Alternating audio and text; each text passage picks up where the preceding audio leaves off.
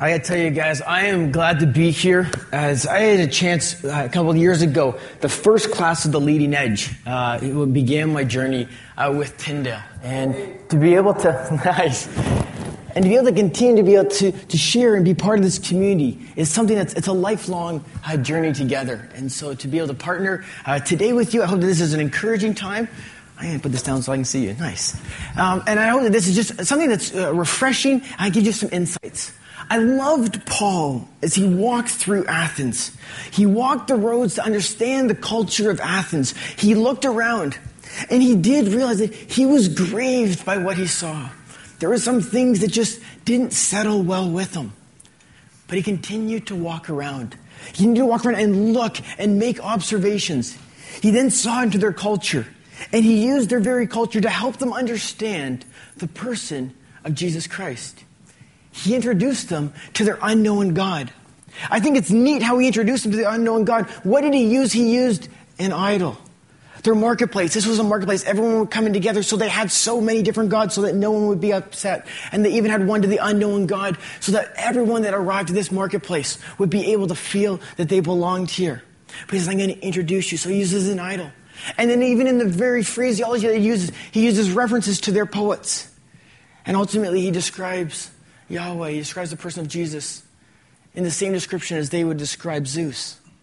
He used their very culture and redeemed it in such a way as to be able to say, I'm not coming here to destroy it. I'm here to introduce you to something more. We are going to walk through this journey. We're going to go for a walk together. As we walk, as I walked around, as I walked around pop culture, as I walk around this road, as we walk around the road of pop culture, what do we see and what comes to our minds and how do we respond? First of all, we come across the, the Simpsons, we come across Family Guy. And what is our thought? Is this crude joking or is this a family that, like the Simpsons, have managed to stay together for 20 years?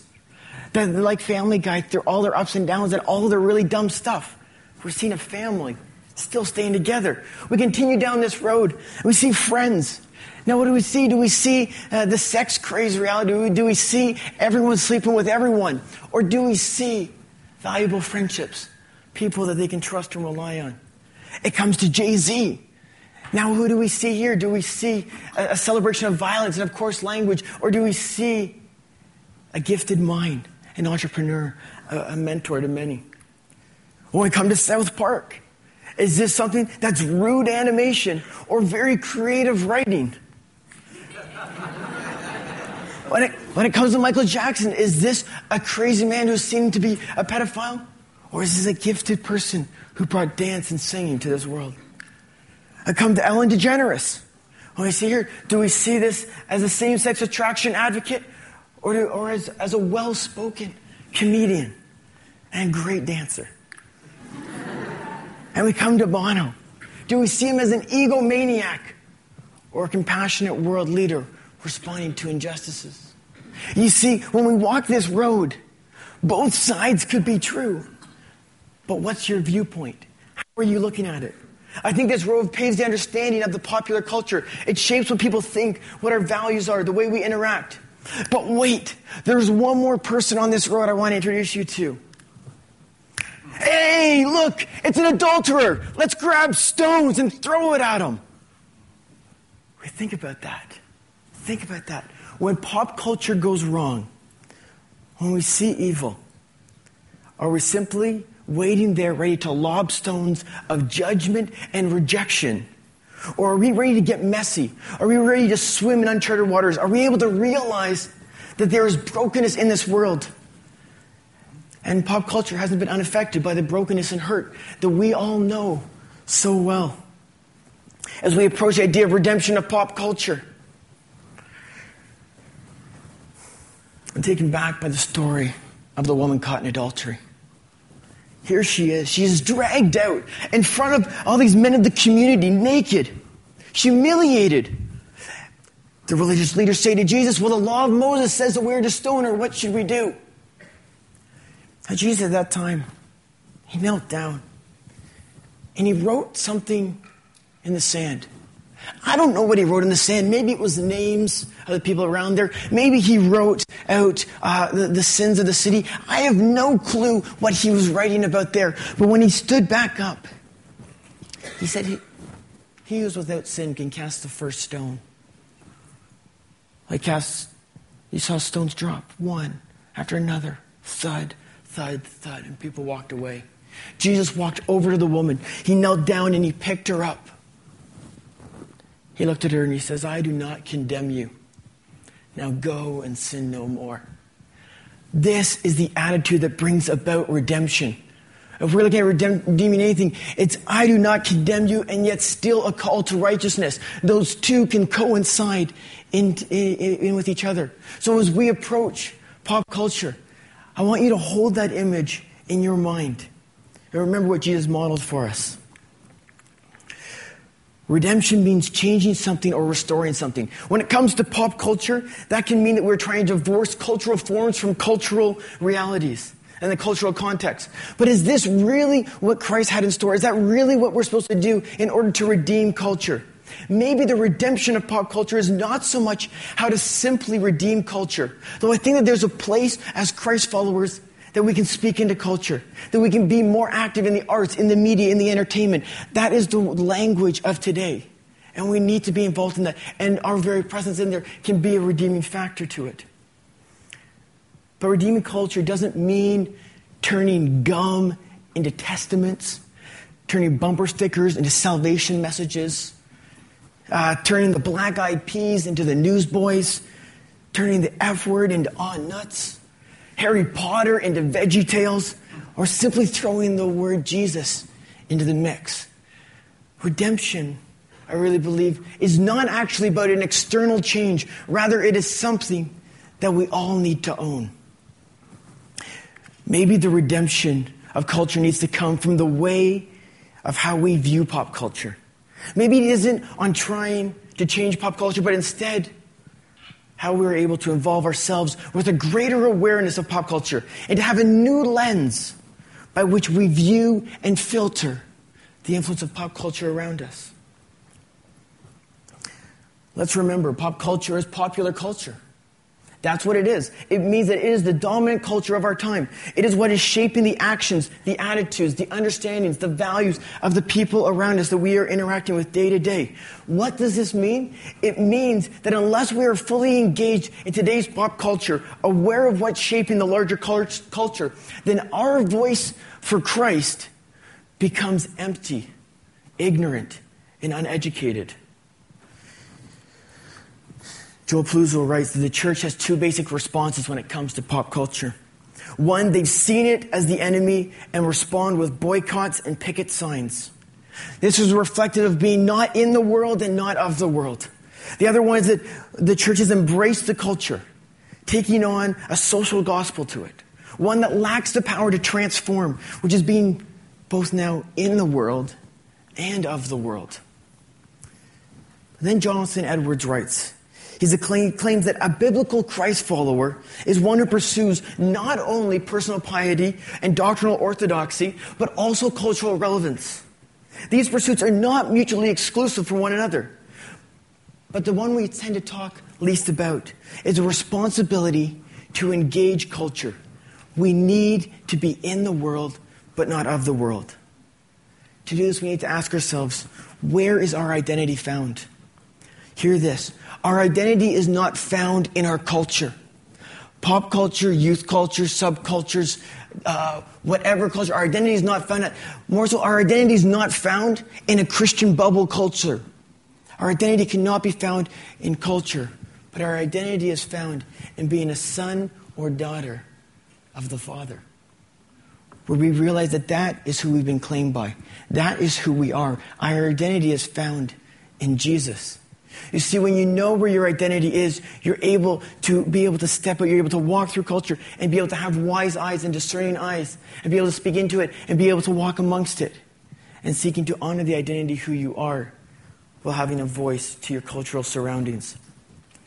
Abraham Kuyper, a one time prime minister of the Netherlands and founder of the Free University of Amsterdam, shared this In the total expanse of human life, there is not a single square inch of which the Christ, who alone is sovereign, does not declare, This is mine. All around us, the Lord declares, This is mine. What is it to think about the world that way? In all that you are counting? Questions I want you to think about as you engage pop culture. Let me ask you, what lens are you wearing? And how do you look and examine pop culture? Do you see the good that is already there? Can you see the good within it? Even without the word Jesus being spoken. Can you see the work of the Creator in the lives of those that know so much brokenness? Do you see the redemptive view? Or do you see a critical view? Do you see it without condemnation and yet a call to righteousness? looking at pop culture icons and how you view them will have a huge impact on the voice that you have to the world around you. When it comes to the Black Eyed Peas, they sing, I got a feeling in my humps. But can you see beyond that? To the, they are incredibly gifted by the Creator in a wonderful musical ability. When it comes to U2, who've often singed of this effed up world, that they're search for Yahweh and that they still haven't found what they're looking for, can you see this as an authentic journey of brokenness and trying to understand God in the context of brokenness and that they're on a genuine journey. Can you see the artistic work of Seth Meyers in regard to The Simpsons as a reflection of God's creating, creation? Do you see the dancing ability of Michael Jackson given to him by God? The beauty and compassion of Beyonce and a heart to meet with the Father? Do you see this when you interact with culture? Can't you see that God is so present and so active and so alive in culture. Yet we try to end it, we try to destroy it, we try to change it, we try to protest against it. Instead, what would it look like if we celebrated it? If we celebrated where we could see God at work, where we could see God's goodness. It's so true that pop culture is hurting, that it's sex crazed, that it's violence ridden, that it's so highly narcissistic, that it's overly materialistic, that it so often misses the mark. We need to be able to acknowledge that and see that and discern that. But does the world need to hear that? Or does the world that has been shaped by pop culture need us to speak their language, know their customs, engage in their world, so that we can bring the message of non judgment, of true righteousness, of radical grace, of enemy love, of a servant nature, and of the eternal hope and life in Christ? When will Christians stop being known for our protests and our judgments? When will we stop being known for what we're against and rather for what we're for? I'll tell you, it's when we look within, when we start to redeem pop culture by altering the way we view and respond to it, and use it to build relationships and communicate a common language. It's true. Some of us will choose to live neither in the world or be of the world. But by doing so, we'll have chosen to ignore the words of Jesus. And it's true that some will live both in the world and be of the world. But by doing so, we ignore the lordship of Christ and allow ourselves to find our identity in pop culture. But let me ask you if we really want to see the redemption of pop culture, it's not so much about changing pop culture, but rather changing my lenses and being an influence and being an influence in pop culture so that I can fully be in the world but not of the world. You see, when Jesus spoke to culture, when Jesus spoke to people, he knew their culture. He got to know them. He was able to, he was not afraid to dive into the messiness that all that culture was and understand the world that was that of prostitutes and tax collectors understanding the coarseness of fishermen, the power struggle of leaders, the value of festivals. And he engaged this culture as he got to know them. He spoke to them through the language that they would understand. He took a broken culture and started to redeem it. Not by changing it, but by changing the way the religious people responded to it. He didn't throw stones, he didn't condemn, he didn't reject, rather, he listened. He spent time with his enemies. He cared. He pointed out righteousness. He was in the world, but not of it. And this was his desire for each of us who declare ourselves as Christ's followers, that we be in the world and not of it. Jesus said this in just the hours before he was crucified. He prayed that all those who would believe in him, he says, My prayer is not that you take them out of the world, as John records him saying, but that you protect him from the evil one. They are not of the world, even as I am not of it. A simple prayer, but yet a century later, Christians were already disagreeing over how to apply it. Sometimes we differ so sharply on how we do it. We could list all sorts of examples. Do we watch R-rated films? Do we read Harry Potter? Do we uh, public, private, homeschooled education? Do we like hip hop? What party do we vote for? Uh, never missing an episode of The Family Guy, driving an SUV, using the F word, re- re- reading Rolling Stone. Specific issues tend to shift over time and over generations, of course, but it isn't hard to find a hot button that can get people to respond. But I got to tell you, this isn't about this isn't about pushing buttons. It's about being genuine. It's about asking, is your voice going to matter in this culture? Or is it going to be silenced? If we're going to redeem pop culture, it will be through the way we are like a missionary into the culture. Going into a culture is not going in to change it, but you're going in to understand it, to learn the customs, the language, the festivals, the icon, and engage with the culture and speak into the culture. It doesn't mean you say, I agree or understand it, and fully immerse myself in becoming the culture. I'm going to walk in it and know it, and understand it, be able to speak it. See, part of the task of Christian theology is to build bridges with culture in a way that demonstrates its relevance to the big questions of life, these questions of hope, of good and evil, uh, of redemption. These are being explored in music, in TV, uh, in film, in literature, all the time. Are we prepared to grasp these opportunities and, like Jesus, radically alter the expectation of the world would have for Christ's followers? Will we put down the stones and go over and embrace? Will we see th- through the brokenness to see the giftedness? Will we celebrate the good stuff amongst the evils? Will we be less concerned about pointing out what is wrong and begin to point out that which is good? We are told that all good things come from the Father above. Do we really believe that? Will we live that? Now, hear me, I, I don't want people to mindlessly take in pop culture. I don't believe that our engagement with the arts and entertainment should just be passive. I expect God's people to be careful and thoughtful and redemptive in this area. We must do more than superficially save a story or an aspect of pop culture with weak spiritual analogies. But we will also do better than pointing out what is wrong with the story. So, in closing up, what does it look like to redeem pop culture? First, we need to put on new lenses to see the world around us, to see God in pop culture and the work that He is doing. This may mean that we need to ask for forgiveness for the damage that we have brought to the world in our condemnations, in our protests, in the hurt that we have brought in because we've set up walls that don't even allow the message to be seen through. We've rejected culture, have often become self righteous. Maybe we need to lay that down. We need to understand that God is already in pop culture. He wasn't waiting for us to bring it in. God is much bigger than us. God is already at work, and God is at work in the lives of people and in their giftings. And He has created them, as we hear in Colossians 1. This should not sound like a new concept, but to many of us, it does. The church has fallen asleep in the area of engaging culture.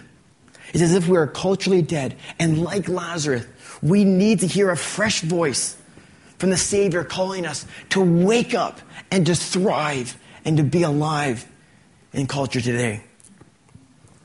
Secondly, we need to, we need to see pop culture, to redeem pop culture. We need to ask ourselves Am I part of the problem or am I part of the solution?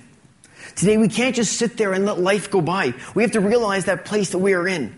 When it comes to the redemption of pop culture, what approach are you taking? The approach of accommodation. This is where I ignorantly or deliberately believe and live out cultural values that are contrary to a biblical worldview. Maybe it's the approach of alienation. This is where I just kind of hide in my house or my church or wherever I kind of seek protection and defend myself from the evils of this world. And I construct my own little bunker. And I live in that realm. I retreat and hide.